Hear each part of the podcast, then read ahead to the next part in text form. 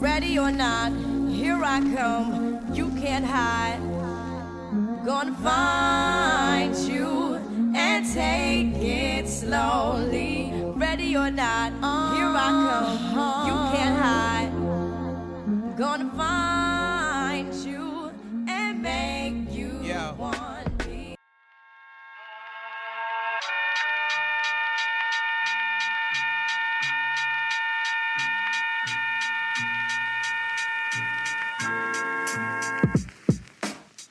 What's up, everybody? Thank you for tuning into Soul Cypher, your go to podcast delving into the mind, body, soul, and spirit, all right, of your favorite hip hop and R&B tracks, artists, and albums. I'm Tatiana Hernandez Mitchell, a television, radio, and film graduate student concentrating in audio and sound production. But of course, that's not the only thing that makes up me.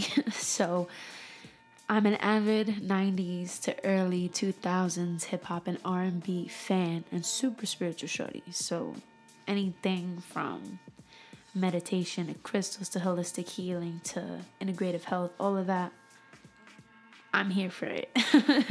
um, so given my interests, um, that all really birthed this baby right here, Soul Cypher. So without further ado, we're just gonna get right into it on today's episode, the first episode of Soul Cypher, we're gonna take a trip to Fujiland.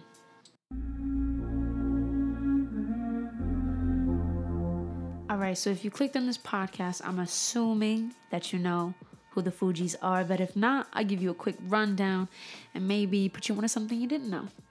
So the Fugees were a black hip hop trio comprised of the big three Lauryn Hill, Wyclef Jean, and Pras Michel. They dominated the 90s music scene with their hip hop, soul, and reggae in a mixture. It was something real different, real smooth, real. Ooh, I can't even like put a word on it. Anyways, okay. The Fugees, they got their origins in Jersey. You already know, if you know me, that's where I'm from. So I'm gonna rep it hard. I don't care what anybody says. They always clown in Jersey, but look who came out of there, the Fugees, all right? And they were active from 92 to 97, and they ended up coming back together in 2004 to 2006, brief little reunion. You know what I'm saying? So if none of this is ringing a bell, all right, you'll know the Fugees by their first hip hop LP, Blunted on Reality, that released in 94, or most notably, The Score, released in February of 96. Now, the score had singles like Killing Me Softly, Fu-Gee-La, and Ready or Not that achieved notable chart success. And we're gonna get into one of those today.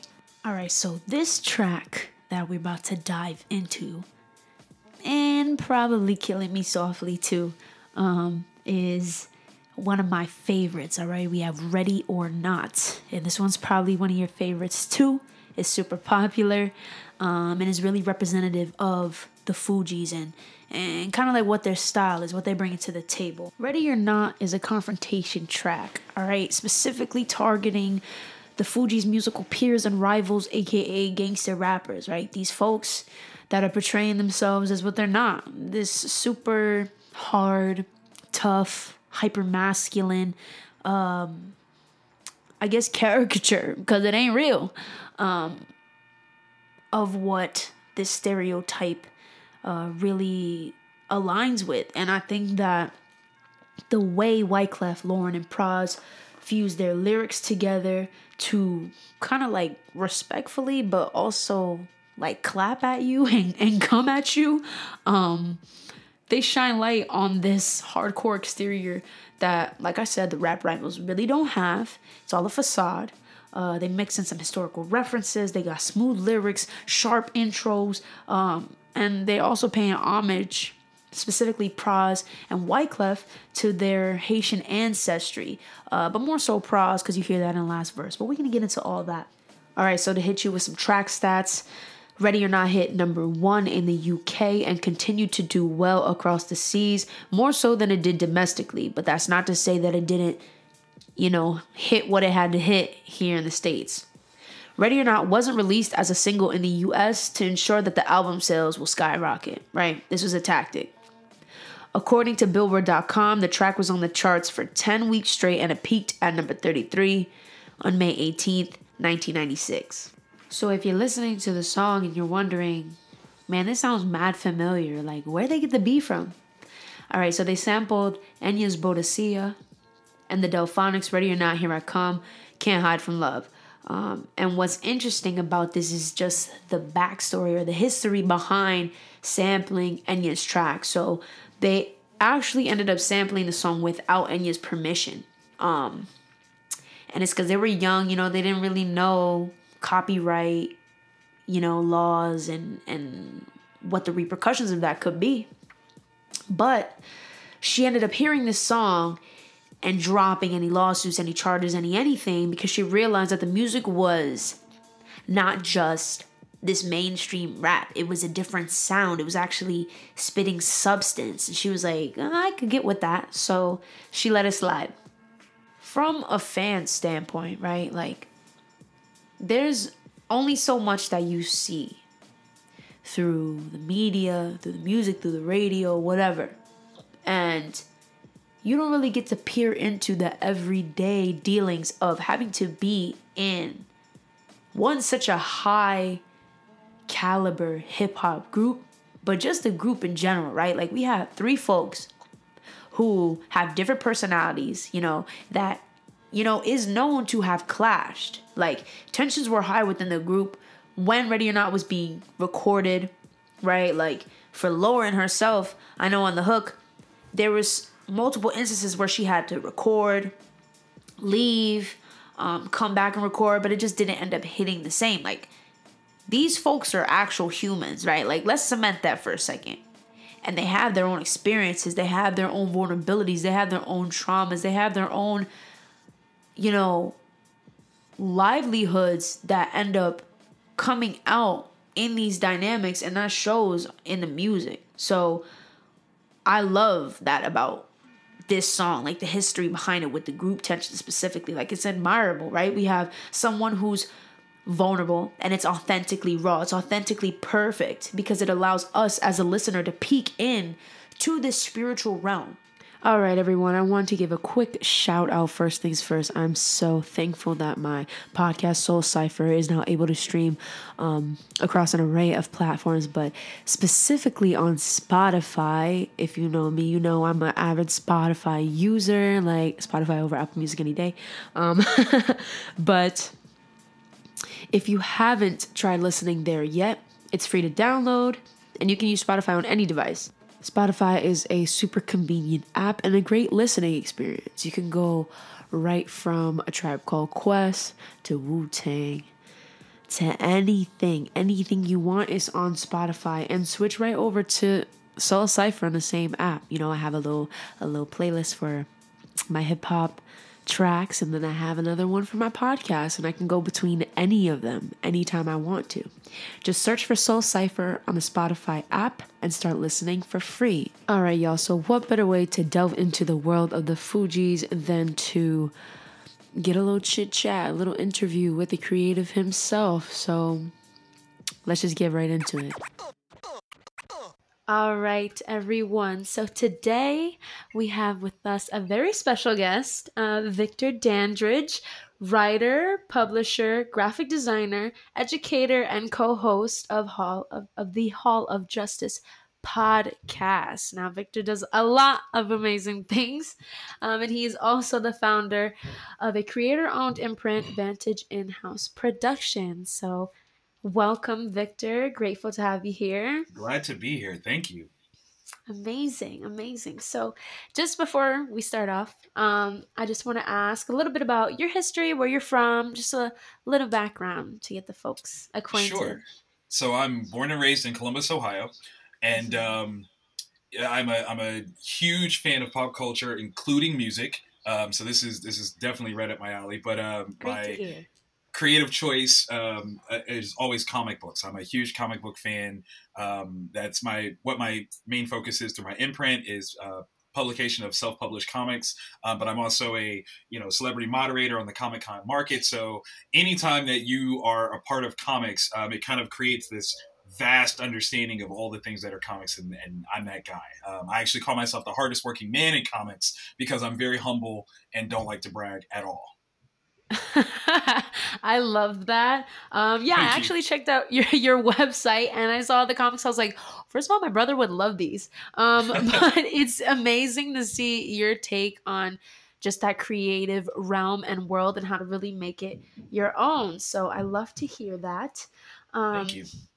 So, from your beginnings in Columbus, Ohio, would you talk a little bit about like the music scene where you're from and kind of how that's shaped your upbringing or like your parents' lives or anything like that? Of course. Um, so my mom is a gospel singer. She um, has been playing piano specifically since she was about three years old. So I grew up with um, you know gospel music being a very heavy you know portion of my life, but also uh, an appreciation of classic soul, R and B, you know, music from you know the the 50s 60s 70s Mm-hmm. um, into the 80s so music is is everything. Like literally you want me to clean something? Throw in some old school jams and i'll clean it all. Like it's, it's one of those weird things where you know music you know it just kind of opens me up. But i was i was very eclectic musically. So i mean i was born in 82 so you're talking um, kind of like the the real birth um, I mean, I know like hip hop gets its roots in like the late 70s, but like there was Yeah. a, a huge uptick in hip hop in the 80s and then pop music and, and rock music, you know, hair bands. Like I grew up with all of it. And so I have like a huge appreciation for virtually every kind of music there is. Like even country music, classical music, I have Mhm. favorites of, of all of them. So music is a huge, huge piece of, of my upbringing. Um, and I can't, it's kind of weird. Like, there are some very talented musicians, rappers, singers um, across the board in, in Columbus, but I can't say that there's a lot of them that I could readily name. Um, Mhm. Like I gotta, I gotta give a shout out to my man uh, Jake Carey. Um, he he he's changed his rap moniker a couple times, so it's hard for me to know exactly which one he's using right now. Um, but he's probably the most prolific um, rapper that I know of musically in, in Columbus. Um, but there's, I mean, you know, there's there's like this undercurrent of culture. So I know that there are a ton of people. Uh, Camille Soul, she's a singer that I went to middle school with. Um, she's fantastic. Um, so yeah, there's like a lot of there's a lot of music culture, but I'm not necessarily a part of it to know it, Yeah. you know, by name like that. Yeah, and I think it's it's definitely interesting to hear how it's shaped just the world around you, and though you're not specifically in that realm, like you're still like flowing through it, and and that's and that's Oh, yes. really uh, what I love about the power of music. Um, and that kind of well, you kind of touched on my next question, so we'll skip that one. But um, in terms of this specific episode, so we're talking about the Fugees, Ready or Mm. Not, um, is the song that we're focusing on. And with that, what is your earliest recollection slash memory of the Fugees? Like, how'd you get introduced to them? Uh, kind of like in your realm. so funny enough, um, you know, as a as a kid that grew up, um, you know, in the church, I can tell you that one of the things that is a, a constant of kids that grow up in church is listening to music that their parents wouldn't approve of, and Yeah. that's that's definitely how the Fugees uh, were, were introduced to me. The the sons of the pastor of the church I grew up with, um, they were the ones that introduced me to the Fugees, and um, the oldest son, I think he's like six or seven years older than I am. Um, and then there's the middle son that's like five years, five or four years older than me. And then their youngest son, I was best friends with. So, um, you know, us kind of coming of age, you know, we had these big brothers to look up to, and they were, they kind of had their finger on the pulse when it came to hip hop culture and music. So the Fugees, they first brought to my attention, um, oh my gosh, it had to be, it had to be Fu-Gee-La. Um, so obviously on the same album, The Score, and when when you know we get that song, you know we love this song, and so we're like, okay, let's hear the whole album, and that would have been the first time that I that I heard this one. Um, what is it like the third track on this album? Yeah. I think. Mhm. Um, so yeah, like you know, we're getting started. You know, how many mics was like?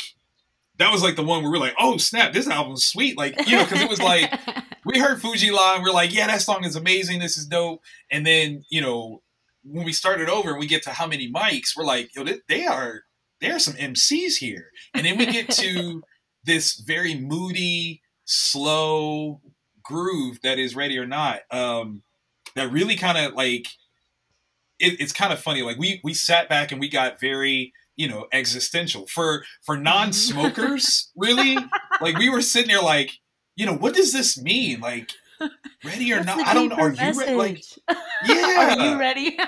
are you ready? Or you know, because here they come. They're gonna find you. You know what I'm saying? Like we were. Yeah, it was. It was. It was funny. I mean, I was probably, gosh, I had to be like 12 or 13 at the time Mm. and you know i i loosely knew who lauryn hill was visually obviously i had seen you know sister act 2 um Mhm. We're not even gonna get into the fact that yes my church absolutely performed uh, uh songs from sister act so i knew who she was but to to see her in this capacity was was more authentic it was it was more Right. real so right. yeah i yeah i had to be about 12 or 13 um and and it all spark, it started because of fu-gee-la we love the video for fu-gee-la i remember seeing that on bet Mhm. for the first time and then um ernie he's the one that got the the tape because we couldn't afford cds back then. Um he got the tape and you know he i mean he fa- he fast forwarded to fuji and we're in his car he could drive at the time. So we're bumping in we're like yeah that's hot that's hot. He's like okay let's listen to the album. We're like yeah. And that's when I first heard, heard Ready or Not. Uh, I love that story. I think it it touches on so many important things that I touch upon when I talk about this track and even the album in general. And I think um, what was really important that I heard was that you talk about this authenticity and kind of like this Mhm. peering in of a new side of the Fugees as like a dynamic. Mm-hmm. And so I was wondering, what do you think then, given groups like this at the time, like was another group that kind of emulated this true, authentic, but like purposeful and meaningful message behind what they're putting forth musically? Wow, that's a that's a hefty question because Right. I I'm, I'm like, I mean because almost anybody would say that that that they were doing that, but Mhm. it's it's all about the presentation Mhm. there. So like I, I mean obviously Fugees probably rings a little closer to more conscientious rap. So people Right. would probably say like Tribe Called Quest or or Mhm. um, you know, um, oh man, leaders of the new school. Like they would probably say Mhm. something like that. yeah. But in all actuality, what I would kind of like liken them more to is the Wu Tang Clan because yes. you know, like there's this there's this hidden bit of family, but then there's also a strange sort of dramatic dynamic underneath everything of how they all got together Yep. and you know the the the music that they were doing was not it wasn't normal hip hop you know it Mhm. wasn't it wasn't your they didn't talk about the same things that like they they talked about stuff that that definitely made you think and Mhm. made you appreciate what the artist was talking about not just you know look at me shine look at me floss i'm getting money. They talked about random things that all were real all were true and that's why they talked about it Right. And and I love that you bring that Wu Tang piece into it because my father's like a super Wu Tang head. um and he's always talking yes to me about like, listen, this Wu Tang, this is this album, da da da. Um and Listen, listen, your father and I are best friends now. Like, yeah, you guys know your stuff. You know your your That is amazing. is really cool, and I think that um, seeing these sorts of like musical pillars, because to me that's how I, I look at them as they they put a lot of structure and foundation into the industry. Um, I guess specifically from a conscious rap angle, but Mhm. I'm wondering then, you know, since we're talking about uh, the impact that the Fugees had, and also spirituality and hip hop and R&B, do you think that even without this lens on specifically conscious rap, can there still be this purposeful and meaningful, I guess, discussion that the music can have? um, absolutely. I mean, because and, and when I say conscious rap, like it it was something that was prevalent in the way that they looked. Mhm. Um, they didn't necessarily. They did like the lyrics weren't necessarily about blackness, but the songs Mhm. always were. which Mhm. was always the thing that that made it so so beautiful. It wasn't about being you know woke or seeing the world with the, with your third eye or seeing, Right. but they still, you know what I mean? Like they still talked like using.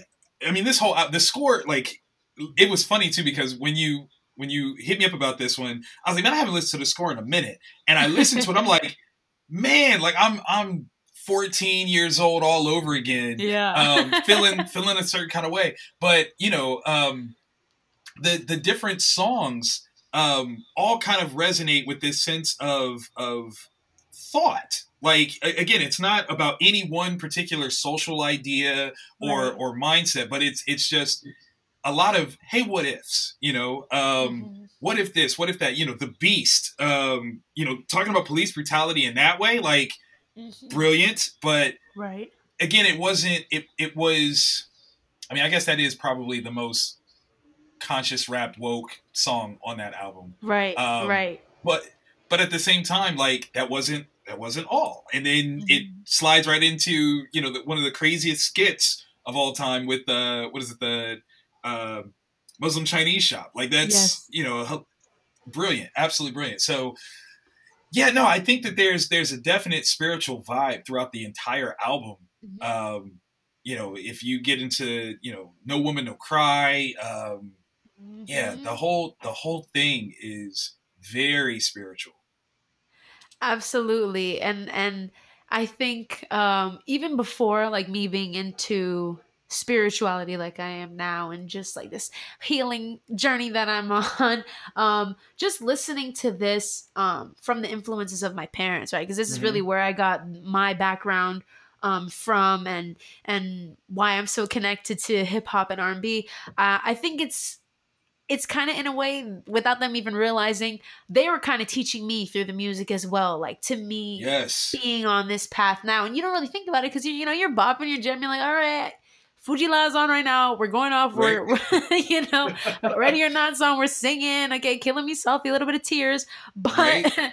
um, I think that more, the more that we can connect, I think with the plethora of music that not only speak to us in this way, but kind of get ourselves to think a little bit free form is is really what in my opinion like the power of music does i mean what do you think what do you think on that what's your take on that? That's all that facts. I mean, that's that's going back to Stevie. I mean, Stevie right talks about how music is a language within itself. It's a language that we all understand. Like those are that's Mhm. classic Mhm. Stevie Wonder.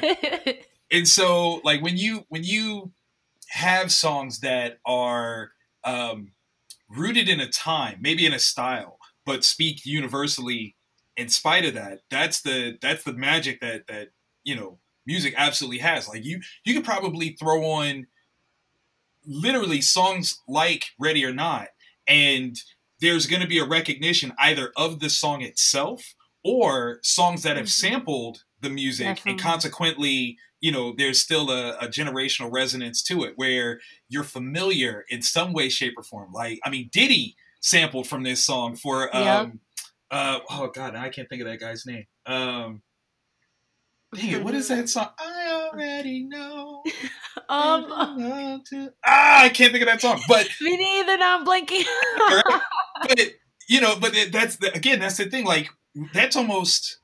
I, mean, I don't. I don't think it's quite ten years, but that's almost a ten year jump of Right. that song, and it's not even the original use of that song. Like right you know, "Ready or Not" is it's sampling, and Mhm. and that's again. So you're looking at crossing cultures. Like if you like "Ready or Not."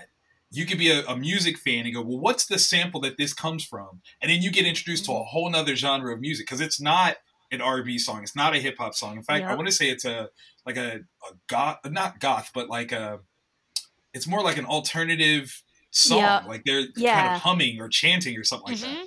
Yeah, and, and and that's really interesting you bring that up because I was getting into the um sampling like not really dilemma, but this this sampling world that they got into when they were making this song Right. and there's Enya's track which is the humming like yes, you said there we go. and then um the Delfonics in there which is really what the chorus is from hmm And um, for me, it just opened a whole different world because I'm like, oh, okay, so they're pulling from Irish music over here. They're pulling from some like soul, some funk. They're pull, they're pulling from all types of angles, and I think that um, it's one of the best ways to make music. Um, and and and that just really resonates. Um, Absolutely.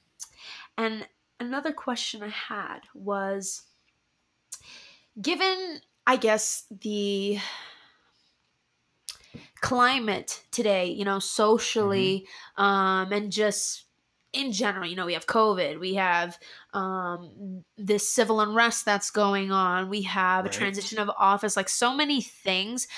How do you think music like this can either put upon more stress on the listener? Because you know we're talking about a lot of real things. Right. or should we kind of i don't know give it some break like give a break a little bit? Maybe focus on less pressing or less serious things and especially now during this time for artists Um, I I think it's a mixed bag. I don't think that there's a monolithic opinion. I Mhm. think there will be some people that want to do things that are more fun and just Mhm. to get you through, and then there's some people that have something to say, and and that's just as viable.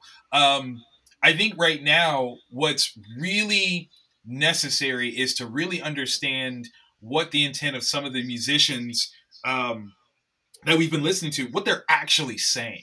You know, one of the things, like, not to get into, you know, super politics of it all, but I found it very ironic to see people um, that align themselves with a far conservative right Mhm. dancing around to Rage Against the Machines, not recognizing that everything that they're talking about in the songs is Mhm. such a political leftist, Mhm. you know, idea, but you guys don't don't see it. Like that's so Right. like how do y'all miss that? But um you know what I'm saying? Like it's like are you listening to the same lyrics I'm listening to? You know, or or not or, or- yeah, like uh, you, you do know he's talking about you, right? So I think that's I think that's something that needs to happen more, where we're really appreciating the time and effort of of what the the artist had to say, what it is that they're trying to say, and really look at what that means to us as individuals. And then you know there are times when you know obviously like i said i grew up in an era 90s hip hop is wrought with lots of you know homophobia transphobia Mhm. uh, misogyny there are Mhm. things that yes i recognize that i love this song but not necessarily the message that the song seems Right. to convey you know Right. and that that's nuance that's maturity so i think that's also important to be able to articulate that. So even if i'm bopping to you know an old school cut of mine that i know is demeaning on some level Mhm. and if somebody you know comes to check me on it i'm like look you're absolutely right. Right. This just like musically it speaks to something else for me. You know i can right. totally understand that and i'll try not to bump it too loud in your presence but this speaks to me in this level though i understand it also speaks to you on that level and finding that common ground i think that's that's important Definitely, definitely. And I think it's it's important to address that duality, right? Because especially one of the the things I've come across while on my spiritual journey is just being comfortable and accepting the facts that are present, right? This kind of contradiction within humans and just duality as its own and and being Mhm. accepting of that and also being checked on and also confronting others about it because it's it's normal it's what we all do and especially when listening to music and i think sometimes it can fall into some weird categories where people we either say all right i'm only listening to conscious stuff and and that's it. But it's also like damn so your mood's just gonna be like on the ground all the time or super like super judgmental on all levels for other people. Right. Right Yeah. and and i think that it's important to really allow yourself that freedom that comes along with not only creating music but listening to music because this is Mhm. what connects us all. So i'm definitely definitely so grateful to have had you here on my podcast segment. Um thank you so much for tuning in All right, y'all. So if you like my show so far, you're going to love all the shows on the Collider Network on Podcast One. The YouTube channel turned podcast super network has got everything for your pop culture needs. All right. Check out Collider Sports, Jedi Council, One on One with Christian Harloff, Movie Trivia, Schmodown, Movie Talk, and so much more. Check out the Collider Network every week on Podcast One or wherever you get your favorite podcasts. All right, y'all. So we have come to the point in the podcast. Personally, my favorite part, all right, where I give you my spiritual insight. And this is all from my own observations, critical analysis, research, and lived experiences that I tie into there. Um, I don't claim to be all knowing. I don't claim none of that, okay? I do have some wisdom on me though, and that's just where I pull my analysis from. So, first things first, what I'm gonna need you to do, pause the podcast if you need to, but come right back, is watch the music video to this song. In addition to listening on the track on its own as many times you want, but pull up the lyrics as well. And this is just going to further point out the following three observations that highlight this trilogy of mind, body, spirit and what that means in a popular culture pedagogy. All right, y'all. So, number one of the breakdown, we have lyrical offering. And this is a term I just made up on the dome. But what I mean by this is if we break up the term, one, lyrical, the idea of using our words in a musical art form, two, offering, to give to another power. I personally put it as giving to a higher power. And the reason I say this is because I believe um, that once you pass on or pass over, there's different dimensions and there's just different realms, all right? There's a spiritual realm, there's a physical realm, all types. And personally, I feel like there is a higher power associated with the spiritual realms because they have the ability to do some things um, that we just can't do, um, and vice versa. But I look at this in a grander, higher power type of situation. And so, with that, we have the idea of using our words in an art form giving to a higher power, lyrical offering. And so think of the power of our words, how we can put forward so much knowledge, connection, insight, inspiration with that of which we speak. And that being said, in the first verse, Wyclef says, I kick a rhyme, drinking moonshine, I pour a sip on a concrete for the deceased. And these lyrics remind me of like a metaphor for an ancestral altar and Wyclef talks about him drinking the moonshine, him using the gifts from the universe, i.e., his flow, his musical abilities, his vocals, and offering it to those who have passed. Now, there are plenty of examples throughout the song that I'd constitute a lyrical offering, you know, uh, something that shows respect to an entity or persons before us that allowed us to be in the standings that we are now. So, lyrical offering. Number two, for the breakdown, we have the power of manifestation. All right, and I think Lauryn paints this beautifully in um, her verse. She has a couple lines, and I'm gonna repeat them for y'all. Quote, I play my enemies like a game of chess where I rest, no stress. If you don't smoke cess, less. I must confess my destiny's manifest. First things first, when we're talking about manifestation in a spiritual sense, it means that you're feeding energy, whether it be through thoughts, speech, creative works, rituals, anything that you can come up with and formulate um, that you are pushing to become part of your physical reality.